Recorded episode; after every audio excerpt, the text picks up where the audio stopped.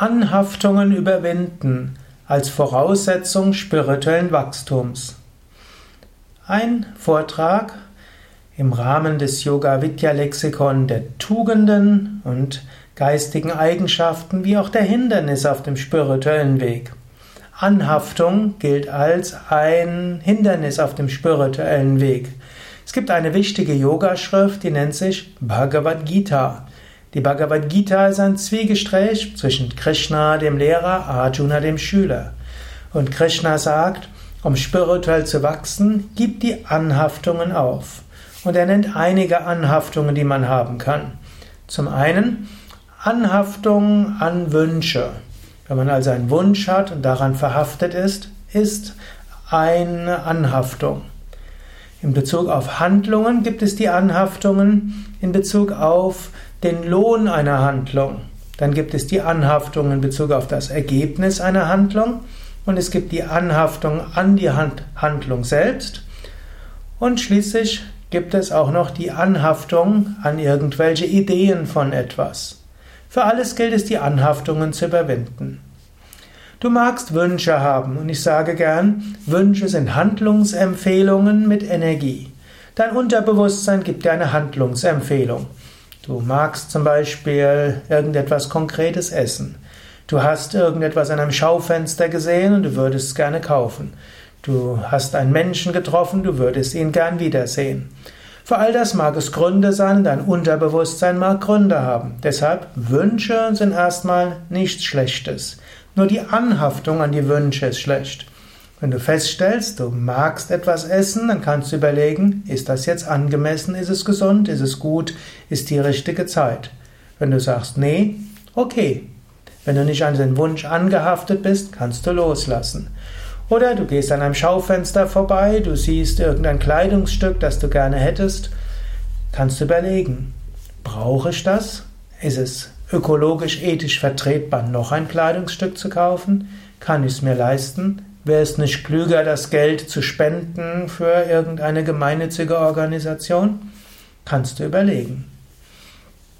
Dritte Überlegung, die du haben kannst, oder die nächste Überlegung ist auch, nicht verhaftet sein an den Lohn einer Handlung. Also vom Wunsch gehe ich jetzt zum nächsten, nämlich die Identifikation, die Anhaftung an, das, an den Lohn einer Handlung.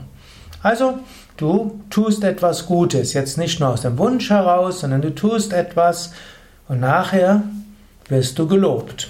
Nimm das Lob an. Aber angenommen, du wirst nachher nicht gelobt, wirst, es wird einfach nur ignoriert, was du gemacht hast. Keiner erkennt es an. Dann merkst du, war ich angehaftet. Diese Anhaftung gilt es zu überwinden. Sag, aha, da war eine Anhaftung. Loslassen, nicht angehaftet sein. Oder Ergebnis einer Handlung ist es schon gut zu schauen, was ist mein Anliegen, was ist das Ziel, was will ich bewirken. Es ist wichtig, dafür etwas zu tun, dieses Ziel zu erreichen. Aber dann gilt es, loszulassen. Nicht verhaftet sein an dem Ergebnis. Und es heißt ja auch so schön, nur wer regelmäßig scheitern kann, der kann langfristig erfolgreich sein. Also nicht anhaften am Ergebnis. Das nächste ist nicht anhaften an die Handlung was manchmal heißen kann, nicht Anhaftung an den Weg dorthin.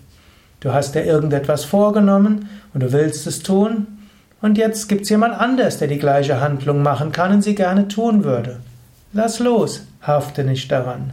Oder du hast dir etwas vorgenommen und plötzlich kommt jemand in Not. Hafte nicht an dem, was, dir was du dir vorgenommen hast, hilf dem anderen. Das nächste ist die Anhaftung an die Vorstellung, dass du der Handelnde bist. In Wahrheit tust du es nicht, Gott tut alles. Anhaftung an Vorstellungen. Man stellt sich alles Mögliche vor, wie der andere ist, wie man selbst ist, was Aufgaben sind. Auch diese Vorstellungen gilt es loszulassen. Letztlich geht es darum, bedingungslose Akzeptanz, bedingungsloses Vertrauen und Bereitschaft, alles loszulassen. So wirst du spirituell wachsen. Das waren einige Gedanken zum Thema Anhaftungen überwinden, spirituell wachsen. Mein Name Sukadev Bretz von www.yoga-vidya.de vidya.de